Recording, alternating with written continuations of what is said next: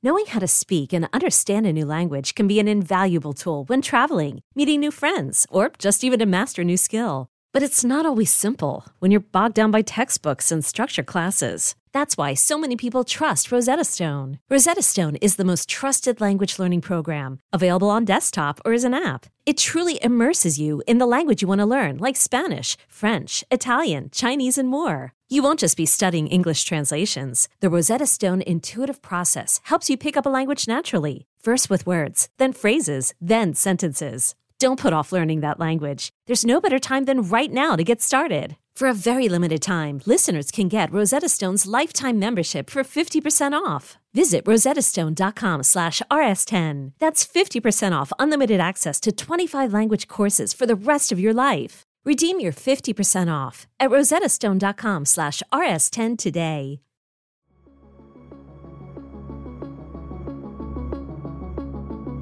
For somebody just to disappear like that, I mean, I know it happens, and it happens thousands of times across the United States a year. But it's just baffling that, you know, in the day and age we're in and the technology we have, that somebody can just utterly disappear. My first thoughts when I heard about it was, oh, she's probably just out driving around doing something. And when I heard about the way the accident happened and everything, it's like, no, there's more to this story. And I kept thinking every day, where is Kim Flint?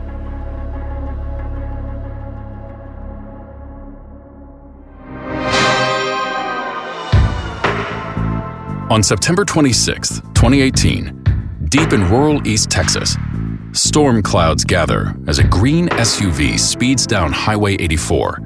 Reaching speeds of over 80 miles an hour, the SUV suddenly smashes into a guardrail on a bridge over the Angelina River. The vehicle careens out of control before coming to a stop at the end of the bridge. Less than a half hour later, police find the crashed car. The keys are inside, along with a pair of glasses belonging to 57 year old Kim Flint. But there's no sign of Kim, or anyone else for that matter. Kim Flint has vanished, and no one knows if she's dead or alive.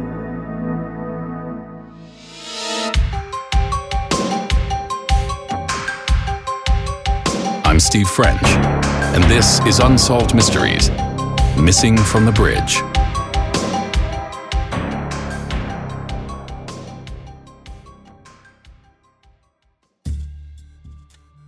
September the 26th, our sheriff's department, they received a call down on US Highway 84 east of Reklaw, Texas, in reference to a one vehicle accident.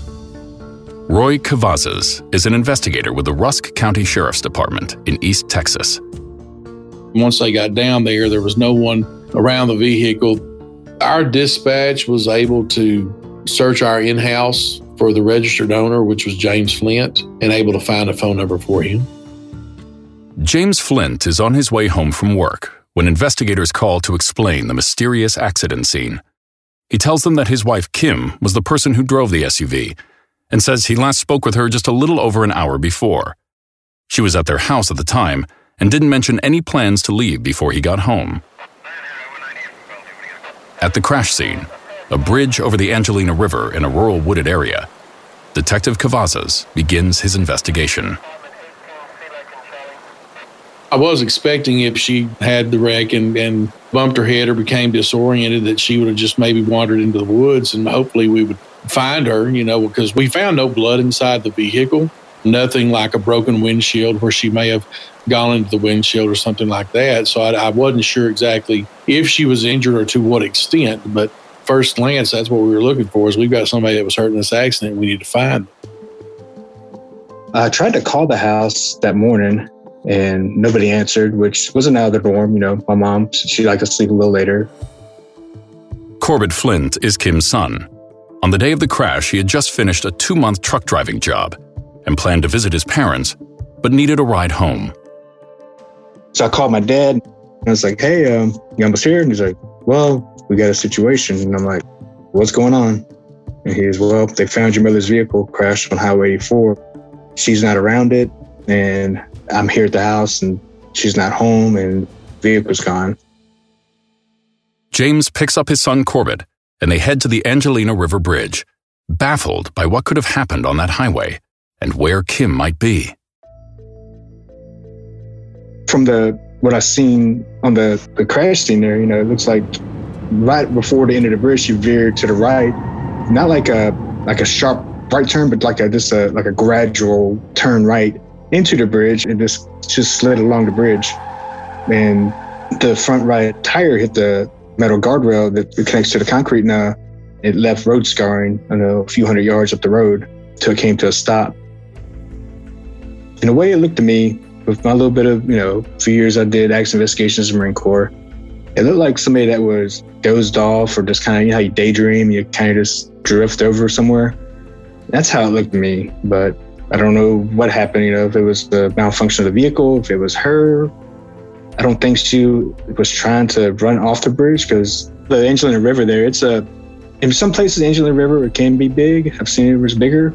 We had a, I believe it was a drought that year, so there wasn't a lot of water in the bridge. It appears that after crashing her car, Kim may have been confused and wandered away from the scene of the accident. Police coordinate a search for the missing woman, certain she could not have gone far, since her family reports that she suffers from gout in one foot, which limits her mobility. But a heavy rainstorm is approaching, and the Angelina River is known to flood. It's not cloudy, it's not raining yet. I'm doing a hasty search of the scene. I don't see any smudge marks, any disturbed grass from the scene trailing out into the woods. I don't see anything disturbed too much going down to the river. We looked in the river the best we could because I don't have any equipment. I don't have any, you know, FLIR type equipment for infrared. I don't have church dogs. I'm, you know, we just got a flashlight in our feet. My mom, she's probably out there suffering if she's in the woods, you know, laying there hurt. Now it's six, seven hours. I'm thinking the worst. I was praying and hoping that they would find her and, you know, we would call the ambulance and get her some help. But that's not what happened. The disappearance of Kim Flint mystifies her family, and they're devastated by the possibility that they may have lost her forever. We loved her. Our friends loved her. My mom was a very caring, giving person. She would help people out. She volunteered to help the elderly lady that lived down the road, helped her out, taking her to appointments. When I was growing up, she was very strong. We moved around a lot. So, but every time we moved, my mom seemed to f- always find friends and build rapport with anybody. And she was very involved in churches. So she would find a local church to go to. And she always big into gardening and she had a green thumb and can bring anything back to life. She was a wonderful mom. As I got older, especially once I got in the military, I would come home and, and thank my parents for how they raised me and the sacrifices they had to endure to provide for me and my brother, you know, to have a good education in life and get a start. Kim was known among her friends and family for being outgoing, gregarious, and compassionate to everyone she encountered. Her friend Barbara Russell ran a general store in Mount Enterprise, the closest town to the Flint's home. She would come into the store and we would discuss things like young living oils and refinishing products because she loved to restore old furniture. And uh, she would tell me about her kids and her grandkids and how much she really enjoyed them. And she sometimes would come by and say, Oh, I'm on my way to Louisiana. I'm going to go babysit. And she's just like oh, in hog heaven at that point. In the last few years before her disappearance, however, Kim's family began to notice some concerning changes in her personality and mental state. She would always be uh, pretty interested in where I was at, what I was doing when I first started trucking, what I'm seeing, where I'm going. And my mom was very, she would always probe me for information, talking, talk, you know, get me to talk. I'm usually was the one more reserved. Then it went to where I was asking her questions and she was just giving, you know, yeah, yes, no answers. I could feel something in my gut, something was wrong, but I wasn't there at the time to see it. I can tell through our conversations that she was declining just over the phones. It hurt. I don't know if I could have did more or I don't know what else I could have done. Two years before she disappeared, she actually hurt herself. She attempted on her life. She was just kind of talking about people were after her and stuff, just like she was kind of out of her mind. And When that happened, you know, state law, uh, mandates that you go through behavioral health. She had to go through the East Texas Behavioral Health Clinic. Once they got on the right medication, she kind of snapped out of it. She went from about 30% to about 110%. During that time, you know, them two years, she was up and down. Uh, she was a very spiritual person, very God fearing person. Um, she also believed in like natural remedies and stuff. So the medication she was on, she would kind of try to get off of them, and you know we would plead for her to you know, stay on them. But I'm not there all the time. My dad, he he was working at the time, pretty much five to five every day. It's just hard to regulate and, and help her out with that. I just let her know people, you know, people care about you, love you. They don't want to see you like this or see you uh, hurt yourself or anything. At the time of her disappearance, police learned that Kim might not have been taking her medication, which could have contributed to an unstable mental state. But on the day she went missing, no one noticed anything out of the ordinary. I think around 310, my mom calls my dad and uh, asks him to bring her a chicken finger basket that she likes to get. So he's like, okay, well, do you want to wait and come with me to pick up, you know, Corbett? She's like, no, I'll see him when he gets home, which was wasn't out of the norm. Now, you know, she was like that. But that's the last time my dad talked to her. You know, then they he gets a call from the sheriff's office hour, like 10, 15 minutes later. Her vehicle's crashed on that road. So in that hour, something happened.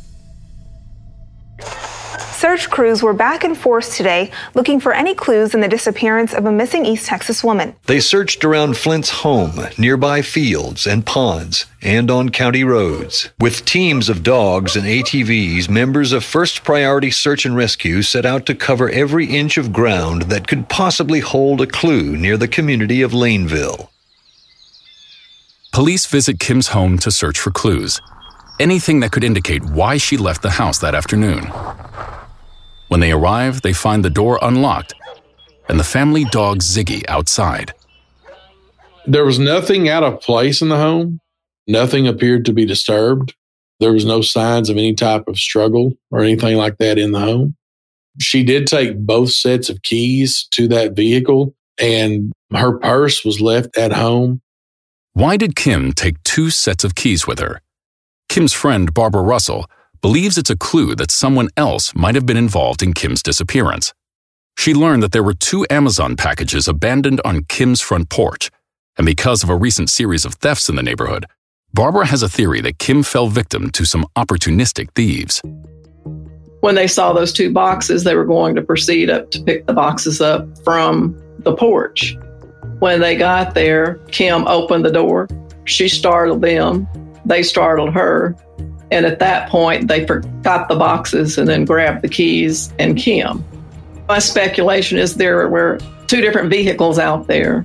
And if you're not familiar with a set of keys that goes to that vehicle, you're going to grab what's on the wall. And they grabbed both sets of those to try to figure out which one worked. And that would be the reason that they took both of them and threw them in the vehicle when they got the vehicle started. Aside from the mystery of why she left the house, the stretch of highway where Kim's vehicle crashed was not an area Kim would usually travel. In fact, Kim had hardly been driving at all. She barely driven in a couple years, and why would she take off that day knowing my dad was coming home with her food that she asked for and knew that I was waiting just to come home? Police interview several neighbors in the area, hoping one of them may have seen Kim as she left her house. The Flints live on a dead end county road. And on the corner of that road, there's a gentleman that lives there. We spoke to him. He explained to us that he is disabled and that he's home all day and that he has a recliner that faces a window that allows him to see that intersection all day long. And he told us that the only time that he left the day in question was him to go pick his son up at school he said he left the house probably right around 3 305 and he said we were back home just a little before 4 well i know from phone records that kim spoke to james at 3.10 p.m that day from their landline phone at the house. So if she hung that phone up and then sometime within the next 10 15 20 minutes she left the neighbor was not there to see her leave. Kim's last contact with her husband was the phone call at 3:10 p.m., and the accident happened 15 miles from Kim's home. The accident report came in at 4 p.m., which means the vehicle crashed somewhere between 3:30 and 4 p.m. Once the car was towed to the sheriff's office, investigator Cavazos and his team examined the vehicle, hoping to find a clue to Kim's disappearance. We looked at the vehicle, all sides of it, to see if she was possibly rammed or pushed into the bridge. There's no markings on any other part of the car except where she struck the bridge. So there's no evidence pointing in that direction.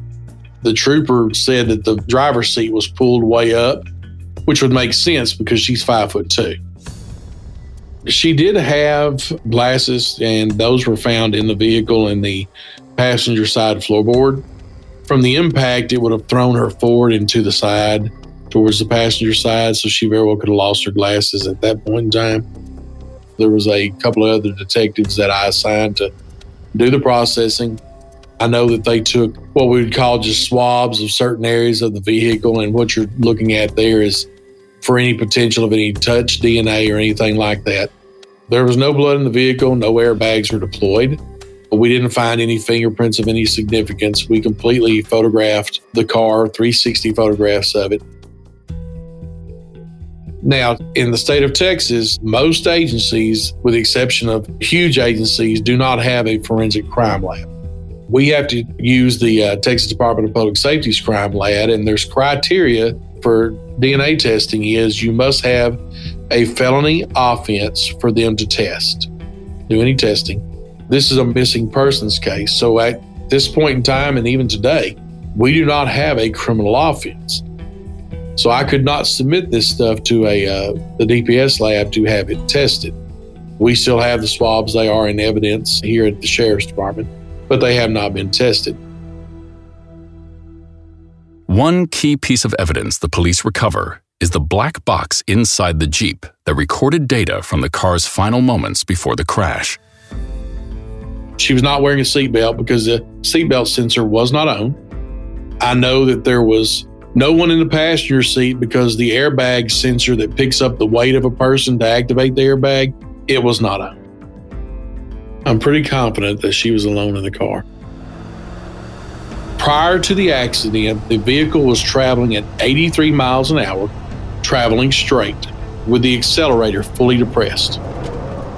0.06 seconds prior to the impact, there was a 45 degree turn to the right. Now, the vehicle struck the concrete guardrail at an angle because it wasn't a front impact, it was an angled impact it did not set off the airbags in the vehicle. So it's kind of like if you're banking a cue ball. She hit the guardrail, but then kind of bounced off of it, and then the accelerator completely comes off, and then immediately is punched back down. I know that the brakes were never applied. And you can see along that concrete where the vehicle slides along that concrete until it comes off the bridge and it goes maybe another 50, 75 yards. It's starting to go up a hill at this point. And then what I believe happened is the tire finally folded up under the car and it couldn't go any further.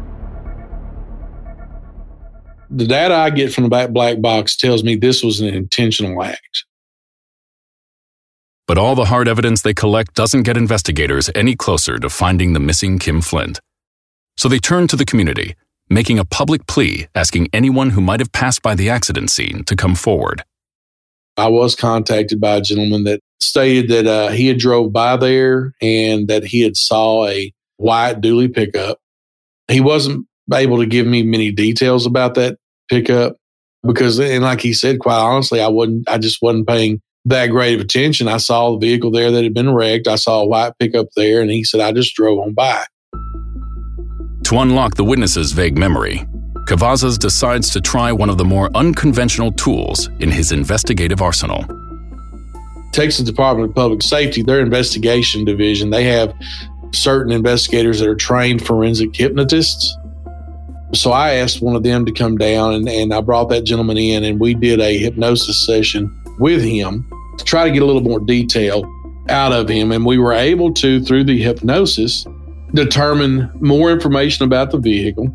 He then gave us a description of the truck, and he said that it was a Chevrolet due to him seeing the Chevy emblem on the tailgate. The truck has a chrome bumper, big magnum wheels. He said he then saw something in the center of the back windshield and was able to recall it was a clover that was around six inches in size, and he said it was white in color. Based upon that information, I had a friend that was part of the uh, Rusk 4 H shooting sports. Their emblems are clover. So I ended up calling him to ask him if he recalled ever giving one to, you know, someone driving a vehicle of that type, which he told me he had printed out hundreds of these stickers and that he could not recall giving one to anybody of that type of vehicle.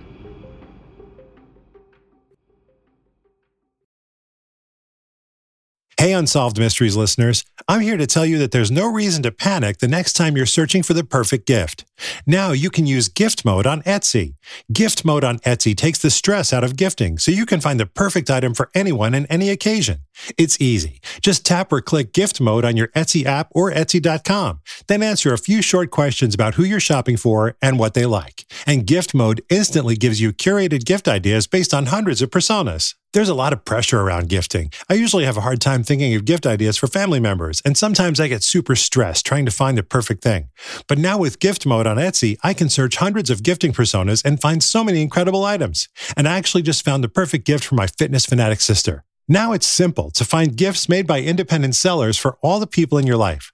So whether you need a housewarming gift for the new homeowner or a birthday present for the pickleballer, gift mode has you covered. Need to find the perfect gift? Don't panic. Try gift mode on Etsy now. Neither the Clover sticker nor the physical description of the truck generate any solid leads, but the man who saw the white truck reveals under hypnosis that he may have caught a glimpse of Kim herself.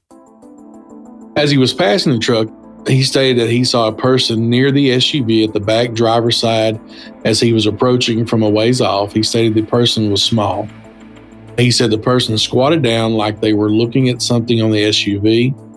He said that he thinks it may have been a female due to the hair. Said the person was wearing long pants. As he continued to approach the vehicle, that the person turned away from him and then disappeared. He cannot recall where the person went. So that's the information we were able to get from him during the hypnosis session. We've never located the white truck. We've put out multiple times advertising for someone that, you know, may recognize the description of the truck or may have been driving the truck that we simply wish to talk to them to tell us what they saw because they very well may have came upon the vehicle, saw it there, saw no one was around it, got out to check it, and then got back in and drove off without calling law enforcement. You know, we don't know because we've never been able to locate. The tip about the white pickup truck adds a suspicious layer to the mystery of Kim's disappearance. If someone saw Kim or inspected her crashed car, why didn't they come forward? Was it just a good Samaritan trying to help? Or could they have been involved in Kim's disappearance? It's like right time, right place where hardly nobody was at that time. And, and maybe the wrong person stopped after she crashed. Just luck of the draw. You, you get the bad person that's wanting to do ill intentions and they find a, you know, a helpless lady out there and take advantage of her vulnerability. I don't know. I mean, say if my mom was abducted by that person or for whatever reason, I mean, I'm just thinking like, why would you put a 57 year old woman? What purpose? But there's sick people in this world. I mean, it, it could have been someone that drove upon it, saw it, got out, looked at the vehicle, didn't see anybody around it, and got back in and drove off. They couldn't have been there for long simply because, on average, there was a vehicle coming through there about every 11 seconds. If someone stopped and did something that was nefarious toward Miss Flint, surely somebody would have been driving by to see something going on. I'm not saying that's not within that realm of possibility. It's just not the most probable answer.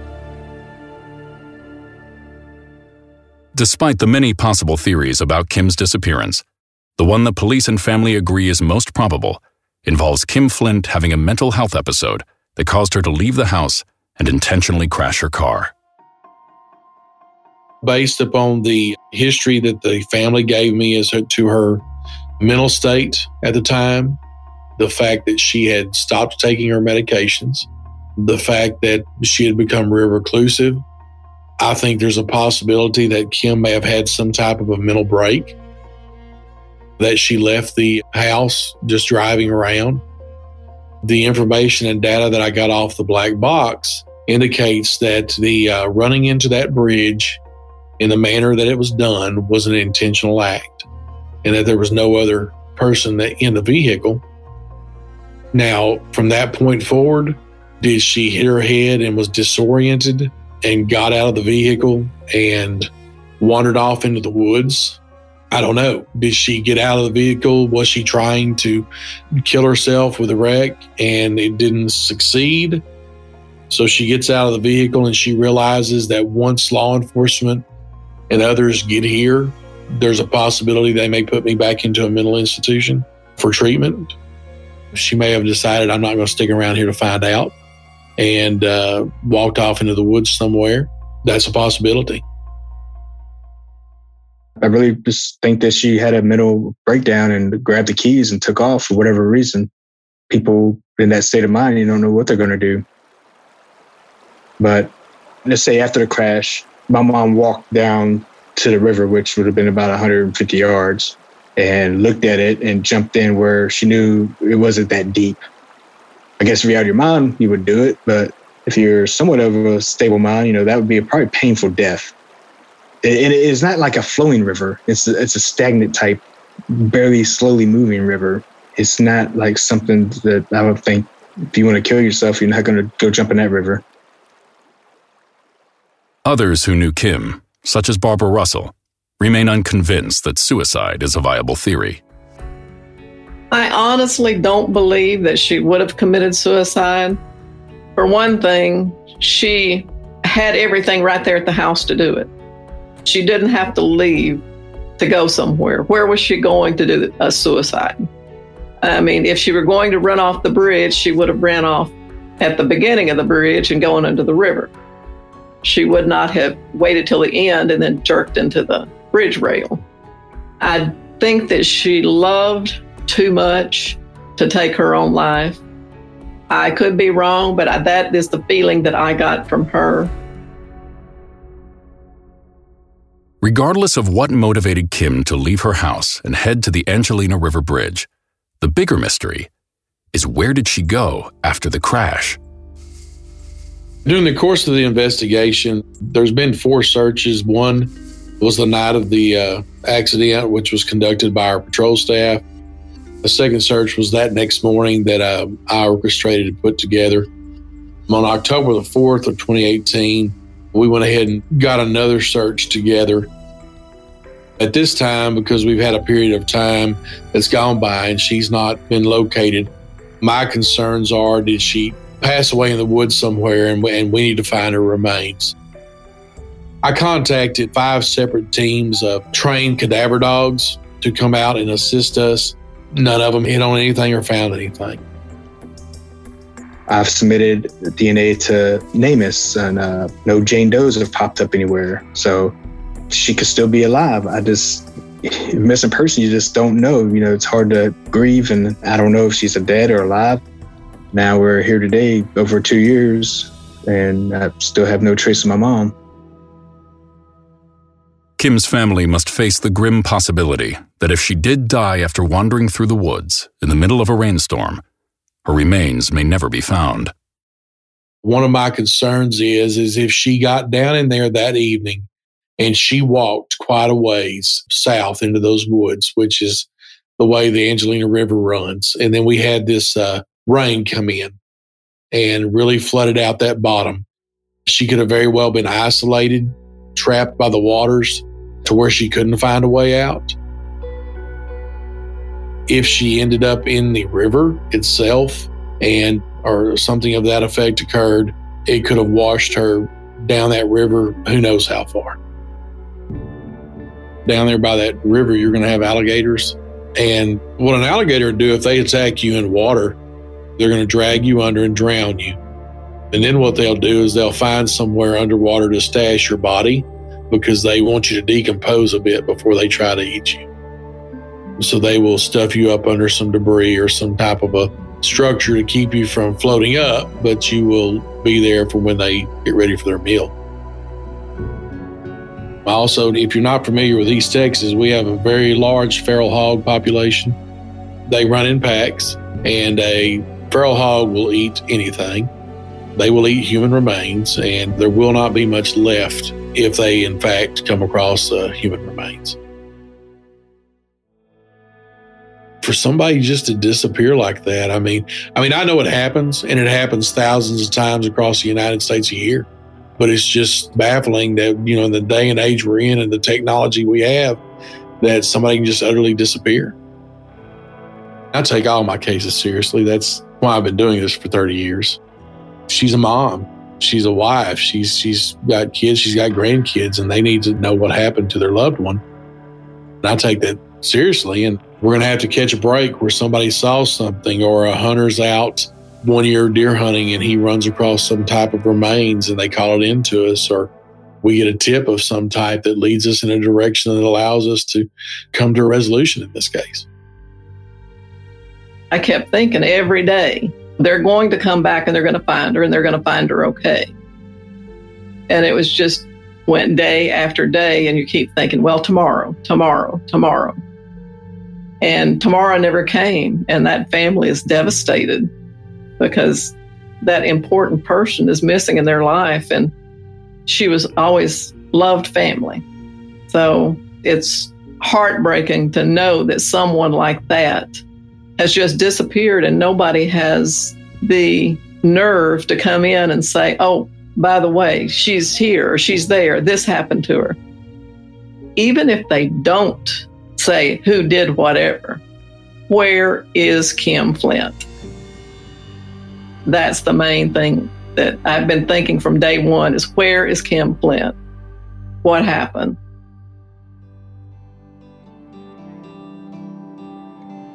The other day I was walking in the house. I was like, man, I wish y'all could just walk, open this door, and my mom would be sitting in that chair, and I would be like, what the heck? Where have you been? You know?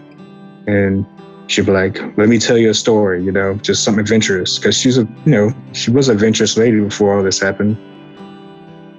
I just want closure to know if she's alive, she's passed, and, and what happened. You know, not only for me, but for my dad, for my brother, for her grandbabies, for her friends. You know, they all want to know what happened. And if there's justice to be had because there was a criminal intent, then hopefully that can be pursued if the, you know if we can. But we don't know.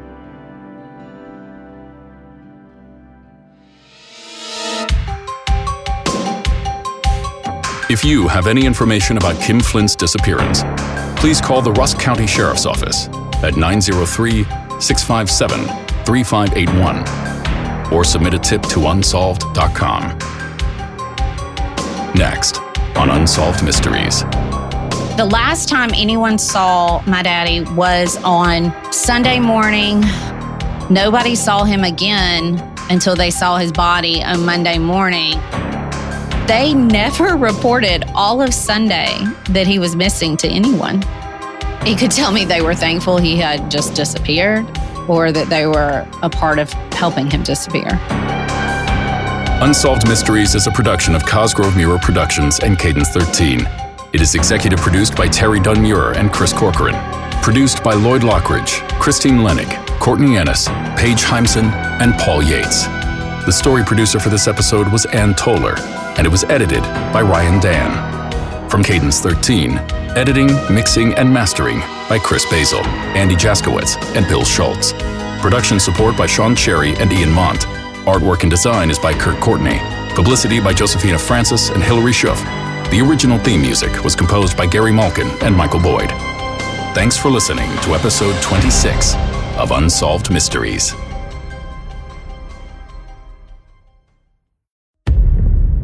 Update. On January 20th, 2022, members of the Rusk County Sheriff's Office, along with Texas Rangers and a forensic anthropologist, responded to a remote wooded area located near Ritchie Lane in the city of Reklaw. Human remains had been found in a dense area of brush, approximately one mile from Kim Flint's original car crash site. DNA testing confirmed that the remains were those of Kim Flint. There were no signs of foul play, and it's assumed that Kim wandered away from the scene of the accident and died in that location. In a statement to the media, James Flint, Kim's son, said, I'm relieved that we found her so we can put her to rest and let everybody who cared about and loved my mom have a chance to have closure.